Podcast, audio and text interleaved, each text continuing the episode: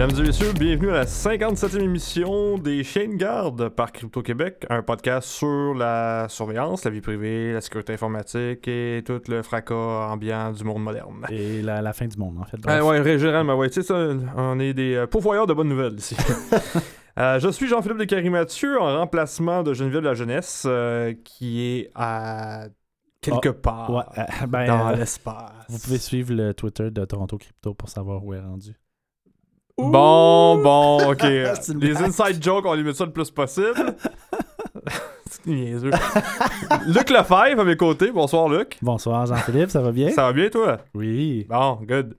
Euh, donc, cette semaine, euh, moi, je ferais pas comme Geneviève. Là, moi, les affaires de, bo- de bonnes nouvelles de la semaine, tout ça. Non, vous savez, moi, le, le verre est toujours à moitié vide, puis ce qu'il y a dedans, c'est de la pisse. donc, euh, je suis pas, pas très, pas président du club jovialiste de Montréal, mettons, une affaire de même. Fait que euh, je vais y aller tout de suite avec, ben, en fait, une annonce en entrée de jeu.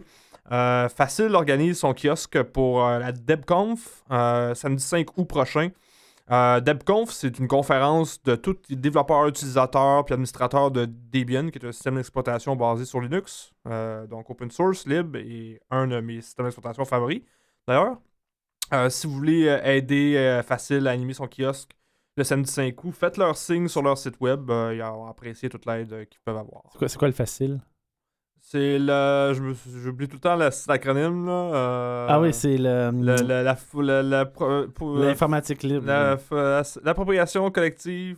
Non, c'est ça, c'était. euh, c'est euh, facile pour l'appropriation collective de l'informatique libre. C'est ça. facile. Et eux, et eux font, euh, c'est des partenaires qui ont travaillé. Oui. Ils font beaucoup justement la promotion des, euh, des solutions open source. Je te dirais que c'est pas mal ce a dans le top euh, de, de, de- de propagande au, sens positif euh, de tout ce qui est open source au Québec présentement. Bravo aux gens de Facile. Puis euh, faites leur signe si vous voulez les aider le samedi 5 prochain. Euh, nouvelle, brève cette semaine. Bon, je, je sais que plusieurs sont comme moi et aiment FX Twin. T'aimes-tu FX Twin? euh, Ouais. Luc? Ouais. Ouais. Écoute, c'est, c'est- je, dirais que c'est un artiste qui est pas mal très populaire dans le milieu de l'informatique en général, musique électronique depuis euh, 150 Ouais, millions ça, d'années. C'est pas mal d'électro. Euh, très très bon. Puis euh, il vient de refaire son site web récemment. Puis euh, le gars de Motherboard, euh, Joseph Cox, euh, a, s- a- a soulevé, il a pris un screenshot sur son Twitter. Puis il a montré que sur le nouveau site d'Afex Twin, euh, dans le background du site, euh, vous avez vos, vos métadonnées personnelles de votre visite. C'est-à-dire euh, votre système d'exploitation que vous utilisez, la version de votre euh, furteur Internet, la, la résolution de votre écran, euh, de quel site vous venez, de- tout, tout ce qui est métadonnées, tout ce qui est retrouvé facilement sur le net dans votre navigation de tous les jours, il l'affiche en background, un peu en genre Mhm. filigrane un peu. Genre le truc que Google euh, sait de base, mais que les gens réalisent pas. En Ben, fait. que- en fait, que n'importe quel site a le potentiel vraiment de, de savoir. Ça fait partie des, des- des données qu'on transmet sans nécessairement exactement à s'en rendre compte euh, de notre activité sur, sur le web. Donc, euh, c'était un beau, euh, beau petit coup d'Afex Twin pour le mettre dans la face du monde. Puis, ça, c'était très, très, très dans l'air du temps. Donc, bravo, Afex Twin. Toujours un de mes favoris. D'autres brèves, euh, en provenance de la Chine, euh, ça m'a fait un peu rire. J'ai vu le- l'entête euh, de la BBC. Il disait China set to launch an unhack- unhackable Internet Communications. Bon. Euh, au-delà de ça, c'est au-delà du, du titre un peu tape à l'œil. On parle du réseau Jinan en Chine. C'est un nouveau réseau. En, en fait, ce que ça utilise, ça, utilise la, la lumière puis du, euh, des communications quantiques pour envoyer de l'information. Mhm. Euh, ce qui est intéressant avec ça, pourquoi qu'on dit qu'il n'est pas hackable, euh, c'est qu'en fait, c'est comme les communications sont envoyées par la lumière, ça utilise des photons. Ouais. Euh, ces photons-là, c'est quelque chose d'extrêmement sensible que tu peux même pas euh, intercepter sans les modifier en tant que tel. Ouais. Euh, donc, eux autres, ils voient ça comme quand on envoie des communications qui sont chiffrées via des ondes de la, de la lumière, via des photons. Mhm. Si toi, tu es un tiers puis tu veux intercepter ces communications-là, le simple fait d'intercepter un photon change la nature Absolument, du photon, donc ouais. change le message. Ouais. Donc, la vérification sur ce réseau-là se fait dire Ah, le message a changé, la communication est non valide. Mhm. Donc, d'où le nom hackable.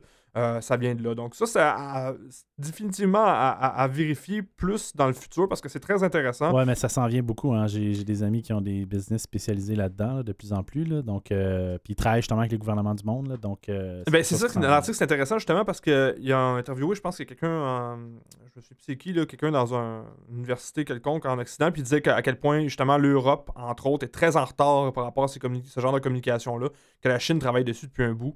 Euh, puis il y, a- il y a un- il y a un retard à l'ouest, si on veut, par Uh-huh. rapport à la Chine euh, là-dessus? Fait que c'est quand même intéressant. Mais il y, a Euh, des, il y a des business montréalaises qui se spécialisent en, en chiffrement euh, photonique, justement. Donc, Ouais. euh, ouais, montréalaise notamment. Là, donc, donc c'est quelque chose qui s'en vient, qui est prévu depuis longtemps, puis qu'on va y arriver. là, mais évidemment, les Chinois, ben, plus de budget, plus de gens, plus Ben, de tout. oui, plus, de, plus de gens, oui, surtout.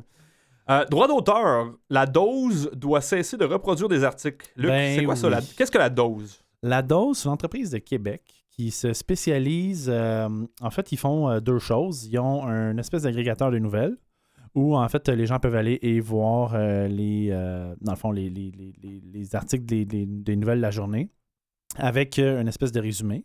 Bref, comme pas mal n'importe comme Yahoo, si on veut, comme pas mal n'importe quel site d'agrégation de nouvelles. Et ils ont un service pro, qui, on appelle ça la dose pro, qui fait de la veille médiatique, en fait. Fait qu'eux, ils font de l'analyse de nouvelles. Euh, puis si, admettons, un de leurs clients veut savoir qu'est-ce qu'il dit spécifiquement sur lui, ben, ils vont sortir toutes les nouvelles en lien avec ce client-là, avec le titre de l'article, puis le lead, c'est-à-dire le premier paragraphe de l'article. Puis ils vont, puis ils vont pas nécessairement citer, euh, le- dans le fond, l'auteur de ces articles-là, puis ils vont l'envoyer au client. OK. Euh, fondamentalement, la raison pourquoi je l'ai mis dans le, dans le show de ce soir, c'est que c'est une c'est un peu comme une absurdité. Genre, on est un peu dans une. La, la poursuite a été faite par les grands médias du Québec contre euh, cette organisation-là, contre cette entreprise-là. Euh, mais c'est un peu. En fait, un, un mindfuck, littéralement, c'est que c'est un peu le modèle de base de Google News. Ouais, un- ben oui. Ben, le- Puis de- des, des feeds RSS, Ben oui, puis des, de des autres sites de portail. En fait, tous ceux, qui vivent sur le, le- tous ceux qui vivent sur le contenu, puis qui, qui s'assurent d'avoir le plus possible de visites, puis le plus possible de clics, puis pour, pour pouvoir acheter de la publicité, vivent de ce modèle-là. Tu sais, Facebook, là, quand tu mets un lien sur, ton, sur ta page à toi, euh, tu peux mettre le lien vers. euh, puis dans le fond, la dose là, faisait exemple, la même chose. là. ils prenaient pas le contenu pour le mettre sur leur page. Ils, ils postaient le lien vers l'article du média. La seule chose que eux mettaient, c'était le titre de l'article et l'amorce, le premier paragraphe. C'est fondamentalement ce qu'on fait tous sur Facebook. Exactement, ben oui. Donc, euh, c'est un peu une absurdité. Le monde. ben, en fait, de- je, je regardais ce qui se passait dans, dans le monde du web québécois. Tout le monde est un peu confus. Euh, visiblement, les, les, les, les, euh, les gens qui se battaient pour les droits d'auteur au Québec avaient l'air d'être contents parce qu'ils voyaient ça comme étant une espèce de, de outrance à leurs droits euh, au niveau des, dro- des droits d'auteur. Mais le monde du web sont comme, mais c'est un modèle d'affaires de, des, des Big Tree depuis genre tellement longtemps, depuis ouais. plusieurs années. tu sais. Fait que pourquoi le combat s'en va pas jusqu'au niveau des droits d'auteur? Fait que là, on est un peu dans une espèce de. Là, la dose est obligée de payer pour des droits d'auteur. C'est une petite entreprise de Québec. Ils ont, ils ont comme quelques employés. Euh, et, et là, ils sont, obligés de payer pour les droits d'auteur, mais tu sais, genre, ils sont comme un peu pris dans, dans, dans ce limbo-là. C'est-à-dire qu'eux, ils vont devoir payer s'ils veulent continuer leurs activités sur leur modèle d'affaires. Euh, mais en même temps, C'est une Facebook. PME, fait qu'ils peuvent pas accoter. euh, Ben non, mais c'est ça, tu sais. Fait- fait- puis pourquoi les médias du Québec ont décidé d'aller, d'attaquer euh, cette entreprise-là plutôt que d'attaquer Google, Facebook, etc. Je veux dire, si le combat réel était le combat pour les droits d'auteur, Saint-Cyboire, je veux dire, euh, attaquez-vous aux, aux- aux réelles menaces, là, tu sais. Puis c'est pire que ça, le modèle de Facebook puis Google, on Ben oui. s'entend, eux revendent nos métadonnées. Ils nous informent même pas sur les métadonnées qu'ils qui, qui ont conservé puis qu'ils vont revendre. La plupart des gens sont pas au courant là, que Facebook va revendre le fait que tu es une femme, il va revendre le fait que tu es entre 35 et 44 ans, que tu travailles dans le milieu de l'informatique, que tu interagis souvent avec la page de Justin Bieber, etc. Ils vont, ils- les gens sont pas au courant. Est-ce que c'est parce que c'était le modèle d'affaires principal de la dose? Parce- en- ben, en fait- ça, comparé à. On, on- on dira ce qu'on voudra sur Facebook, mais le modèle principal de Facebook, c'est. Le modèle d'affaires euh, vient pas de, de- des liens en tant que tels partagés, dans le sens que c'est pas là qu'ils font leur argent. Ils font leur argent via la revente d'informations personnelles, mais je veux dire, la dose, c'était ça, son, son but premier. Ben, en fait, ce qui est arrivé, c'est que euh, le, le- c'est intéressant parce qu'on peut le voir dans la décision, c'est que euh, premièrement, c'est une injonction. Fait en gros, c'est que le, le- le tribunal dit à la dose vous, vous devez cesser vos activités maintenant. Puis, euh, tu sais, c'est pas un, un- un tribunal qui va faire un jugement qui va nécessairement avoir euh, jurisprudence, tu sais. Mhm. Sauf que, euh, qui va amener des projets de loi ou etc. Sauf que puis ce qui est intéressant, c'est ce sur quoi le juge a fait une décision. C'est-à-dire que la dose a dit écoutez, ça vaut la peine qu'on aille dans un procès puis qu'on aille plus en profondeur pour prendre une décision de fond. Parce que le problème est beaucoup plus profond que juste, juste la dose. tu sais. Le, le- le problème, c'est un problème de, de marché. C'est un problème qui est très large. tu sais. C'est un problème relié à Internet, fondamentalement. là. Euh, et, et le tribunal a dit non parce qu'en fait, vraiment, la marque, vous, vous faites de l'argent en utilisant, les, en utilisant les droits d'auteur des autres. C'est votre modèle d'affaires principal. Fait que vous devez shutter down maintenant. tu sais. Mm. Donc euh, là, on est un peu comme en attente de la suite des choses. J'ai parlé aux gens de la dose, eux vont, ils, ils vont, ils vont être obligés de, de payer les droits d'auteur, puis ils vont être obligés de continuer comme le, le- ils, ils- doivent continuer à se battre parce qu'ils sont obligés d'arrêter en fait ce qu'ils faisaient. Mais euh, fait que là, on est là, c'est un peu comme une, absurdité. On sait pas, genre, on- n'a pas l'impression que les entreprises médias euh, sont dans ce combat-là de manière sincère, parce qu'ils disent se battre pour le droit d'auteur, mais si ré- réellement ils veulent se battre pour le droit d'auteur, ils vont aller vers euh, euh, ceux qui mènent le bal à ce niveau-là, qui sont toutes les Google. Moi-même, je suis abonné à Google News, là, je reçois des, des- des- de la veille médiatique, je reçois des articles chaque jour de Google News, là, qui, puis il n'y a personne qui est payé là-dedans. Mm. Donc, euh, donc c'est ça. Fait que là, on attend les prochaines étapes. La dose va continuer, euh, continuer à se battre à ce niveau-là. Fait que je pense que ça va être intéressant de voir. Ce qui risque de, vraiment être important, ça va être le jugement qui va, le jugement qui découlerait d'un procès éventuel ou d'une décision euh, politique. Fait que, on va voir, mais là, on en est là. Fait que, il y a une entreprise de Québec qui est obligée de cesser ses opérations parce que, fondamentalement, elle partage le titre et l'amorce, le lead, le, le premier paragraphe d'un article. Je vais lire un extrait de la- un article de la presse par rapport à ça. C'est Le cœur du litige et l'interprétation de l'article 3.1 de la loi sur le droit d'auteur. Je cite Le droit d'auteur sur l'œuvre comporte le droit exclusif de produire ou reproduire la totalité ou une partie importante de l'œuvre sous une forme matérielle quelconque, d'en exécuter ou d'en représenter la totalité ou une partie importante en public et, si l'œuvre n'est pas publiée, d'en publier la totalité ou une partie importante. Euh, c'est un peu comme on, on- ce qu'on le disait tantôt, ça revient à ce qu'on disait, c'est un peu la base de tout le partage d'informations sur Ben oui. Internet, même à la limite. le. RSS, euh, Ben oui, tout là, tu sais, c'est-. Sur Reddit, sur, sur, sur Reddit, 4chan, c'est son ailleurs. modèle d'affaires principal, c'est Ben slash oui, dot, c'est- toute la même chose là. L'impression que ça me donne, moi, c'est que euh, le- le- la- tout ce qui est loi entourant le droit d'auteur a beaucoup de difficultés à s'adapter euh, à l'ère euh, numérique, puis euh, Mhm. post-internet, là, si on veut. Là. Absolument, oui. Euh, je, je comprends tu sais, de, de calquer un, un livre puis de le faire passer sur un, un de tes propres papiers. Puis oui, il y a quelque chose de, de malhonnête là-dedans. Euh, mais comme tu l'as mentionné, il y a d'autres entreprises qui le font de, outrageusement, mais pire que la dose le fait. Puis c'est pas. Pense pas qu'il faisait de mauvaise foi. Ici, je veux dire, il- non, c'est ça, mais c'est- c'est pu- c'est- dans- ce que tu veux, c'est de la publicité ciblée. La dose offrait ce service-là via un, un- un- un- headline puis un, un, un lead, dans le fond, Ah. qu'il prenait, tu sais. C'est- c'est- c'est- je- J'ai la misère, je, je comprends pas vraiment là, le- le- la, la logique derrière ça. de- Non, ça, c'est- ça, me- ça me semble rétrograde comme, euh, comme position de la part des, des grands médias. Puis, Ouais, euh, ben c'est c'est ça. Puis personnellement, il y a comme deux, deux choses qui vont arriver à ce moment-là. Un, euh, ben pas deux choses qui vont arriver, une chose qui va arriver, mais de un, il faut comprendre que l'enjeu euh, principal, c'est qu'il y a un clash clairement entre la mentalité de, des, des- des gens du numérique, tu sais, qui est la logique de information wants to be free, Mhm. euh, et la logique des grands médias qui sont comme, ben moi, je veux faire de l'argent à partir du contenu que je crée, fait que je veux limiter le plus possible le partage, ce qui est relativement vrai parce qu'ils utilisent beaucoup les Google Analytics et les Facebook de ce monde, de ces gens-là. Mhm. euh, et et l'autre côté, ben, ce qui risque d'arriver, ça va être un. Il va, il va falloir éventuellement qu'il y ait un juge. Puis moi, je, ça peut être intéressant parce que ça peut être dans le sens de la mission de Crypto-Québec. C'est-à-dire qu'à un moment donné, il va falloir qu'il y ait un jugement ou une loi qui dit euh, euh, que les, les sites où on peut partager de l'information doivent faire une requête euh, aux, aux- aux gens à qui l'information appartient pour savoir s'ils acceptent que leur information soit partagée. Donc, le côté qui peut être terriblement dangereux de ça, c'est que les moteurs de recherche, etc., peuvent- vont être affectés par ça inévitablement. Ben Puis on ne pourra plus partager le lien de n'importe quel site s'il n'accepte pas qu'on partage l'information de son site. Ce qui serait, bon, on s'entend que technologiquement, ça, je ne comprends pas exactement comment on va arriver pour faire, à faire ça. Mais ce qui serait intéressant là-dedans, ça serait qu'à ce moment-là, ça veut dire, est-ce que nous, nos données qu'on produit, nos métadonnées qu'on produit, là, les, les gens, les citoyens, euh, ce, ce- ce genre de jugement-là, eh, pourrait-il s'appliquer à ça? Et qu'à ce moment-là, est-ce qu'on serait obligé de dire à Google et Facebook et compagnie, vous n'avez pas le droit d'utiliser toutes les données que moi je produis de par mon existence, parce que Mhm. j'en suis comme l'auteur, sans que j'accepte sans que j'accepte ça. Donc, ça serait intéressant à ce niveau-là. J'essaie de voir le, le- le beau côté des choses. Là. ouais, je comprends parce que je, je comprends que tu fais l'avocat du diable parce que pour moi, c'est une absurdité monumentale, tout ça, Ah ouais, parce que je- ça, ça va à l'encontre de tout le principe d'échange d'informations. Puis c'est- dans les faits, c'est non applicable technologiquement parce que tu regardes qu'est-ce qu'un lien, qu'est-ce qu'un partage d'informations? Je regarde des technologies comme du DHT, là, du, Distributed Hashing Table, qui dit que euh, tel bout de fichier est à tel tel endroit, mais il n'existe pas le, le fichier en tant que tel, le contenu en tant que tel, est pas au même endroit que, le lien vers ce contenu-là. Puis tu sais, tout ce genre de, data, puis de liens, puis de, de, données distribuées là, comment tu appliques ça dans. Ça me semble euh, sorti d'un autre ère. euh, Uh-huh. ben, c'est un jugement qui vient d'un autre art, puis c'est Ouais. un peu le point de la dose, je pense, quand on lit l'article, qui sont comme, faut vraiment que, tu sais, il faut qu'on ait une discussion de fond, là. on peut pas juste Ouais. prendre une décision rapidement comme ça. Ça a été fait pareil, là, mais bon, j'ai hâte de voir euh, la suite euh, dans ce dossier-là. on, on va passer du 18e siècle au 21e siècle maintenant avec euh, les, les robots intelligents, les robots nettoyeurs intelligents. Eh Luc. boy, ouais. T'en, as, toi, des robots. Ouais, moi j'ai des robots qui Eh. font le ménage à la maison. C'est bourgeois.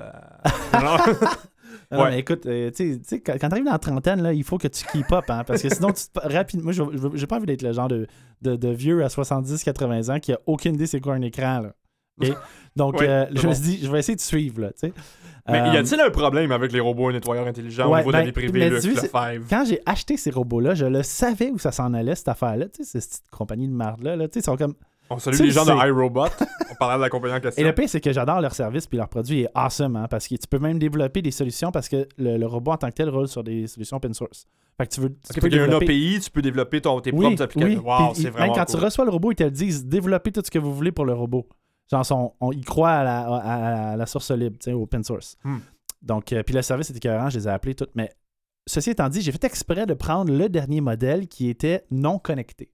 J'ai pris le, le- le- le meilleur modèle qui serait pas intelligent, c'est-à-dire que j'aurais pas, je pourrais pas y accéder à, à distance sur mon téléphone cellulaire. Mhm. Les plus récents modèles, ce qui te permettent de faire, c'est, euh, puis ça, ça passe la- l'aspirateur, ça passe euh, la mop, là. T'en as, as différents genres, de différentes. euh, de- de- comme. Ça coûte 1000$ piastres à chaque fois. Non, non, non, t'en as à 200 dollars, t'en as, tu sais, ouais. comme les trois niveaux, là, genre entrée de gamme, milieu ouais. de gamme, haut de gamme.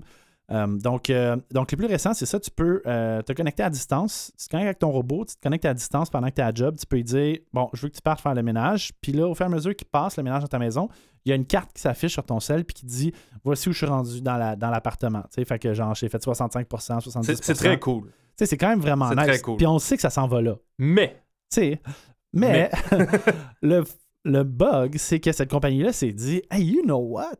On pourrait faire de l'argent en revendant les cartes des maisons des gens.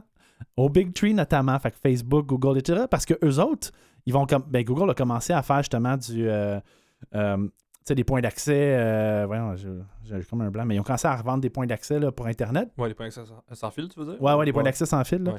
Euh, donc, euh, puis là, il y a, il y a- il y a Google Home qui arrive, il y a Alexa pour Amazon, Mhm. etc. Puis un des gros enjeux pour toutes ces compagnies-là, puis même les compagnies qui font des routeurs, puis les compagnies qui font des repeaters, puis il y a plein tout ça. Un des gros enjeux, c'est, ben, il y a des. Quand tu fais ces objets-là, toutes les maisons sont différentes. Dans toutes les maisons, il y a des enjeux, euh, il y a des murs en, en, en plâtre, il y en a en béton, il y en a, etc. Et donc, eux se disent, ben, en revendant ces plans-là à ces compagnies-là, ces compagnies-là vont pouvoir optimiser leurs produits euh, puis le service qu'ils vont offrir aux utilisateurs parce qu'ils vont avoir accès au plan de maison de tel utilisateur où ils vont savoir que la plupart des maisons dans telle, région, dans telle zone géographique et, de, telle forme, en, fait qu'ils vont pouvoir se dire, ben voici comment on va, le genre de produit qu'on va leur pousser ou la manière que le, signal va être poussé, puis ce genre de choses-là. Il y a vraiment une logique de penser à très long terme pour se connecter à tous les objets connectés que ces, grands, les Big Three, Facebook, Apple, euh, non, c'était Google, Apple, Microsoft, euh, vont développer. Fait que, mettons, si je comprends bien, là, mettons, t'as Amazon. Ouais. Via leur achat de ces plans-là de maison de iRobot et compagnie, il va Ouais. pouvoir savoir que chez vous, t'as 5 pieds carrés de libre dans ta chambre, Genre, puis qu'une belle, un beau fauteuil en vente sur Amazon irait pa- parfaitement chez vous. genre. genre. Puis là, ils ça. vont pouvoir même te dire où placer ton Alexa dans la maison en plus parce que ils ont le plan de ta maison. Ouais. Fait qu'ils savent où tu dois le mettre si tu veux optimiser le plus possible euh, le son, tu sais, pour que Alexa t'entende, puis ce genre de choses-là. Puis ils vont, ils, vont faire tout. euh, puis ils savent qu'il y a un frigidaire parce qu'ils ont des détecteurs lumineux, là, ces robots-là. Mhm. Fait qu'ils savent, ben ça c'est un ça c'est un électroménager, ça c'est un frigidaire, ça, etc. Fait que, fait eux se sont dit, bon, les gens qui ont acheté euh, iRobot se sont dit, les gens qui ont acheté des robots intelligents, euh, qui ont l'application, et ça c'est la, catch, là, qui ont installé l'application, eux auraient, semble-t-il, déjà, sans qu'ils s'en rendent compte, accepté que leur plan de maison, le- leur information reliée au plan de maison, soit partagée avec les partenaires de iRobot. Ben, en fait, c'est dans les termes d'utilisation de l'application en tant que telle. exact. Quand, quand tu l'installes, tu es d'accord avec ces termes-là que personne ne lit jamais. Exact. Voilà, c'est ça. Fait que, euh, fait que iRobot serait, aurait, serait déjà comme, si on veut, euh, propriétaire de ces plans de maison-là, si on veut. Ils ont le droit de les partager minimalement. Euh, et ils sont à la recherche de partenaires pour pouvoir travailler. Fait que le modèle d'affaires de iRobot, et ce qui était vraiment creepy à la fin de cet article-là, d'ailleurs, c'est que euh, il, il disait ben, il y a beaucoup de gens qui sont en train de travailler sur des robots qui font de l'aide ménagère, mais il n'y a personne qui travaille sur des robots pour mapper les maisons. Ouais. Puis là, t'as comme un petit côté qui fait comme OK, quelque part là-dedans, il y a peut-être une bonne idée, mais c'est comme catastrophique. Là, genre, on, on- Pourquoi ils viennent pas habiter chez nous à la place? là, ben, je vais te rajouter une couche de plus à ça qui dit euh, objet ou robot intelligent. Quand on parle d'intelligent, on veut dire connecté à Internet. C'est ça que ça veut dire. Ça veut dire que le dispositif en tant que tel a une adresse IP sur laquelle on peut se connecter. Imagine que quand ça va être super bien fait puis très secure, ces, euh, ces trucs-là, évidemment, hein, évidemment, comme c'est tout le temps fait, ces sites d'Internet, euh, Internet of Shit-là. euh, ben, imaginez quand que votre robot va être compromis dans, lors d'une attaque quelconque par un hacker qui, lui, va avoir accès au plan de votre maison. Uh-huh. Pensez-y deux secondes. Ouais, attends, ça va même plus loin que ça parce que là, tu as deux, t'as deux possibilités de. de, de- de- t'as deux vulnérabilités au niveau de tes données. Tu as et si ton objet est compromis, Oui. mais aussi si la base de données des- de tous ces partners-là sont compromises. Ben parce oui. que une fois que tu as le plan de maison, puis tu mettons, tu as le nom d'utilisateur, tu as le mot de passe, tout, tout devient connecté. Là. Fait que là, t'as, mettons, ben, tu as le nom d'utilisateur, le mot de passe, le courriel. Après ça, tes courriels sont connectés avec souvent, euh, euh, genre, ton compte Facebook ou euh, tes, tes données de, de hum, carte de crédit. Il y a tout finit par être tout connecté. C'est le même, euh, la même adresse courriel que tu utilises partout. Ben qui- oui. Fait que cette adresse courriel-là va se retrouver dans des dumps, qui s'est déjà retrouvé dans des dumps de LinkedIn, d'Adobe, de peu importe, associé à ta question de sécurité, à ton adresse personnelle, à ton... Puis évidemment, c'est le même mot de passe que tout le monde utilise partout. Fait que c'est pas long, là, que c'est possible pour quelqu'un de mal intentionné qui cible une personne spécifiquement, là. C'est pas long de prendre contrôle total de sa vie numérique, mais de Ben sa non, vie en général, là. C'est c'est vraiment très, très grave. Donc, tout ça est mis ensemble, l'espèce d'écosystème catastrophique de, de l'insécurité totale, ça, on, en rajoute, on en rajoute une couche de plus avec ça. Ben ouais, puis, on, puis, le, le- puis ce qui est encore plus soutrant dans cette histoire-là, c'est qu'ils n'ont même pas demandé aux utilisateurs. Tu sais, je veux dire. Moi, Ah, je à acheté- lire les termes et conditions. Ben ouais, c'est ça. fait que bref, faites comme dans Battlestar Galactica, puis achetez un euh, Battlestar analogue. Euh, Assurez-vous que rien est networké sur votre Battlestar. Wow, ok. Mm. Nerd, nerd, nerd. Le, le remake ou le, l'original? remake. Ok, ouais. Moi aussi, je suis nerd. Euh, euh, pour continuer les bonnes nouvelles, euh, vous en avez sûrement entendu parler, ça a fait le tour pas mal sur les réseaux sociaux euh, cette semaine. Il y a une compagnie du Wisconsin qui a commencé à implanter des puces électroniques dans les mains de ses employés. Bon, juste question de remettre les choses euh, sur Terre et non pas dans, dans- dans les, les avions de chemtrails conspirationnistes et autres compagnies. Là. Euh, les employés sont de cette en- entreprise-là, qui est une, une entreprise qui développe des, euh, des logiciels pour les, les espèces de, de dépanneurs qu'il y a aux États-Unis. Tu peux commander des trucs sur des écrans tactiles. Euh, ils sont pas obligés de se faire implanter cette puce-là de 1. C'est volontaire pour l'instant. Euh, la puce en question pour les employés. Fait que déjà, ils demandent la permission. C'est quand même un, un upgrade sur iRobot. oui, exactement. Euh, eux autres peuvent rentrer euh, dans les bureaux de la compagnie en question en, flashant cette puce-là qui est. euh, j'ai pas les détails ici. Moi, j'ai juste un. J'ai un, un article de ABC News là, qui est très très euh, Ben, sommaire au niveau des détails techniques, mais j'imagine que c'est une puce euh, à radiofréquence, là, Ouais. RFID standard, euh, à cette grosseur-là. Donc, euh, tu passes la main devant un détecteur, tu peux ouvrir la porte, euh, tu, tu passes de- de- devant un lecteur quelconque, tu peux débarrer ton ordi, etc. etc. Ça, c'est advenant le cas où, admettons, euh, t'arrives au bureau puis t'es tout nu puis t'as absolument rien. Genre, quand ça arrive régulièrement. Ça arrive tout le temps. Ouais. Euh, évidemment, le but de cette puce-là, c'est c'est un. Ça, ça, on s'entend que c'est un, c'est un coup de publicité pour l'entreprise. Ils, voulaient, ils savaient que ça allait faire parler. Euh, cette puce-là, c'est pas juste pour les employés. Ils veulent l'utiliser pour euh, des transactions financières. Donc, tu vas avoir les données, mettons, de ta carte de crédit à l'intérieur de cette puce-là. Ouais. Tu vas la flasher devant leur lecteur qui sert justement dans les, les dépanneurs en question où ils ont déployé ça, surprise, Uh-huh. surprise. Euh, puis là, tu vas pouvoir, mettons, payer via ta carte de crédit, via ta carte Interact, peu importe, via l'information qui est stockée dans la chip en question. Ça, encore une fois, c'est advenant le fait que tu t'en vas au dépanneur tout nu. Oui, que tu t'en vas au dépanneur Que t'as sans ton rien sur toi. Ni, Ouais, ni ton cellulaire, ni ton portefeuille. Parce que Dieu sait que deux cartes, c'est vraiment lourd dans. de- Mettons que t'as pas de Uh-huh. poche. Uh-huh. Mettons justement t'es nu ou t'as, t'as, un léotard, là. Tu sais, genre, ça mettons que t'es, un, un Ouais. guitariste d'un, band air metal en 1982, genre, t'es juste. T'es, appelé en moulant, là. En moulant, là. On, niaise, mais c'est le seul moment où je vois que c'est utile. Oui, Je vois ouais. pas. T'en là. viens de la piscine, là. T'as, encore ton maillot, t'as ta serviette? T'as laissé tout ton stock, genre, euh, à, à la plage ou à la piscine. T'as besoin d'un ton 2 litres de coke en revenant de la piscine. right now. Right fucking now. Ouais. Ben, t'as ta... t'as ta puce qui est utile pour ça. Bon, évidemment, euh, ce que j'ai vu circuler dans les réseaux sociaux, c'était euh, d'inspiration très, très réactionnaire euh, de droite, le signe de la bête 666 dans nos mains, gna, gna, gna. Une normalisation, là, de- par rapport à ça, dans le sens que... euh, euh, Ben, on sans- s'en sans- va- on s'en va là. on s'en va là dans le sens que ça nous habitue tranquillement pas vite à- à- à- à Aux implants, aux cyborgs. oui, ce genre de truc-là. Euh, évidemment, moi, c'est pas ça qui m'inquiète particulièrement. Je, euh, ça, euh, ah, les gens disent Ah, ben là, euh, ils peuvent tracker les gens, leur position. Les gens... Non, non, il n'y a pas de puce GPS assez petite pour entrer dans pas, un y en a grainerie pour ce genre de truc-là. Ça, on, ça, on enlève ça de la tête tout de suite. Ce qui m'inquiète, de- c'est c'est des, des choses qu'on parle depuis des mois puis des années à Crypto-Québec. là. C'est Mhm. la- la- la- les métadonnées, le, le Mhm. pistage euh, Mhm. euh, chez nous via les robots. ça, c'est bien plus grave que quelque chose qui frappe peut-être plus l'imaginaire qu'une chip qu'on implante dans la main Ben oui, quelqu'un moi, qui fait ça, réagir ça, les, ma- les, énervés religieux. Là, mais ma plus grande crainte, ma plus grande crainte est là. Ben c'est- moi, je, m'en- à la fin de la journée, là, euh, tu sais, je veux dire, euh, cyborgs are people too. Là. Je, suis 100% pour toutes euh, les patentes technologiques Mhm. qu'on veut se mettre, là, puis qu'on veut s'implanter. Mon problème, c'est de la manière qu'on gère toutes les informations puis les données qui sont créées par ces trucs-là. Euh, ils sont stockés où, sont, sont sécurisés comment, qui peut les utiliser, qui peut les accéder, comment on peut les. C'est ça, ça le danger, parce que si on s'en va dans un monde où tout est cybernétique, puis que la moitié de mon corps est connecté, mais que. le- C'est pas c'est stocké où cette information-là qui la où, ils peuvent protège. Contre moi. Ils peuvent, euh, Joe Ouais. Blow, euh, qui est au support technique euh, dans une compagnie X, peut décider de, out of nowhere, shutter down mon cerveau. Pas sûr ça me tente, là. On en a déjà parlé souvent à l'émission, les, les pacemakers, là, les, les fibrillateurs Ouais. cardiaques, les ce genre de, de- de remplacement de cœur-là, euh, connecté à Internet, pas sécurisé, pas chiffré, la boîte de la boîte, mais c'est. Ça- encore là, on inscrit ça dans ce même réseau. Le représentant de l'entreprise en question, dans l'article de ABC, il dit que les données sont chiffrées, puis que, tu sais, je veux Ouais, dire, il ouais, n'y a pas de. GPS dedans, etc. etc.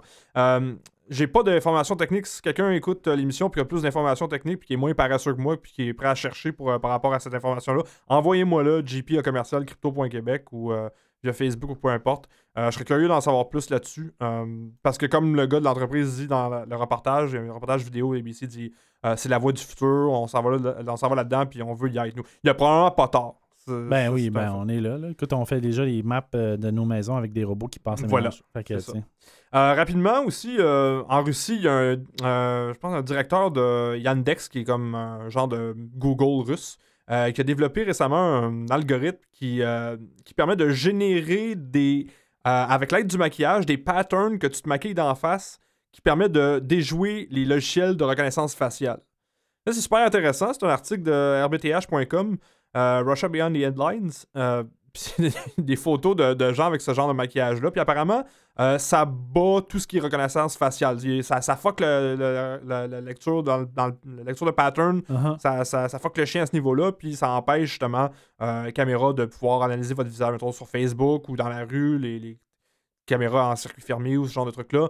Euh, sont pas capables de lire votre visage l'associer avec le reste de vos communications. tu Ouais, sais. c'est ça, ouais. Ce qui est intéressant, c'est à la fin de l'article, c'est que le projet en question euh, a pas duré longtemps parce que Bakunov, le gars en question qui a développé ça, il a réalisé, entre guillemets, c'est moi qui ai les guillemets ici, les air guillemets, euh, que ça serait possible pour euh, les personnes de, de, de déjouer les forces de sécurité puis de, mettons, déjouer les banques, tout ça. Puis il a dit, ah, on a décidé qu'on lancerait pas le projet Eh sur le boy. marché finalement parce que on- les gens pourraient peut-être l'utiliser à des, à des, des fins malicieuses, genre. Hashtag euh, FSB. Hey boy, hashtag euh, s'est fait visiter par la police euh, russe à 4h du matin, moi je pense. Il, ouais, il travaillait où, lui?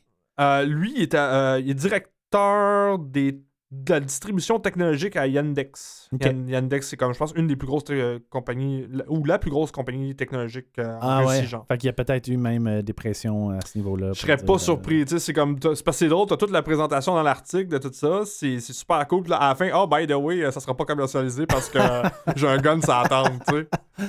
Ah, Mais, c'est intéressant parce que je trouvais que les images qu'on voit dans l'article, ça fait vraiment comme ben, super cyberpunk. Là. Mais je trouvais ça très, euh, très cool parce que ça me rappelait aussi les, les Warpaint. De, euh, Il y Ouais. a comme un espèce de retour. euh, genre, les ça veut dire que les manifestants du futur vont tous avoir le visage. Ils n'ont pas le visage masqué parce qu'ils n'auront pas le droit, parce que la loi ne permet plus.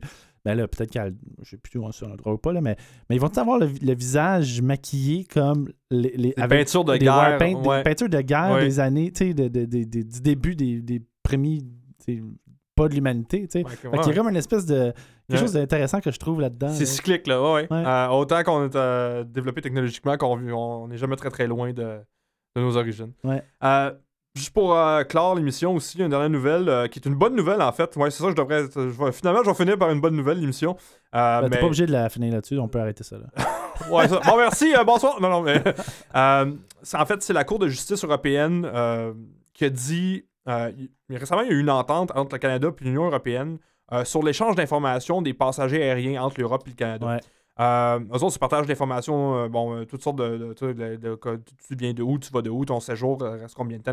Bon, tout ça dans le but de protéger contre le terrorisme, évidemment, euh, comme c'est toujours le cas. La Cour de justice européenne dit non. Vous allez revoir cette entente-là. Il y a trop de danger de- d'ex- de- d'exploiter ça, d'abus au niveau de l'échange d'informations privées des personnes qui voyagent entre l'Europe et le Canada. Mhm. Euh, trop dangereux, refaites le- l'entente. Fait que ça, c'est une bonne nouvelle parce que, comme de fait, euh, il n'y avait pas grand euh, truc qui empêchait le- vraiment la- l'abus à ce niveau-là. Je pense que la Cour de justice européenne l'a reconnu. Mhm. Puis euh, voilà, une bonne nouvelle, mais. Mais ça, c'est ça, c'est le genre de bonne nouvelle qu'on a à Crypto-Québec, c'est qu'on sait très bien que c'est partie remise, puis ils vont refaire l'entente, ils vont, ils vont pogner un autre juge, puis le juge va être euh, dans leur poche, puis Je- c'est ça. Ouais, c'est ça. Ou ils vont aller euh, aux États-unis pour, euh, je sais pas trop, trouver une manière de bypasser. C'est c'est ça qui arrive quand on me demande de faire des bonnes nouvelles. Ouais. Ouais. Donc, euh, merci de nous avoir écoutés. On vous invite à aller sur notre site web www.crypto.québec. On est sur Facebook, on est sur Twitter, on est sur. On est partout, en fait. On est dans votre ordinateur. Non, c'est une joke. Hein? J'ai dit Non, qu'on était dans leur ordinateur. Ouais, ouais, on est dans votre ordinateur présentement. Donc, euh, merci Luc Lefebvre. Ben, merci Jean-Philippe Descaries-Mathieu. Merci, ben, merci de nous avoir écoutés et à la semaine prochaine.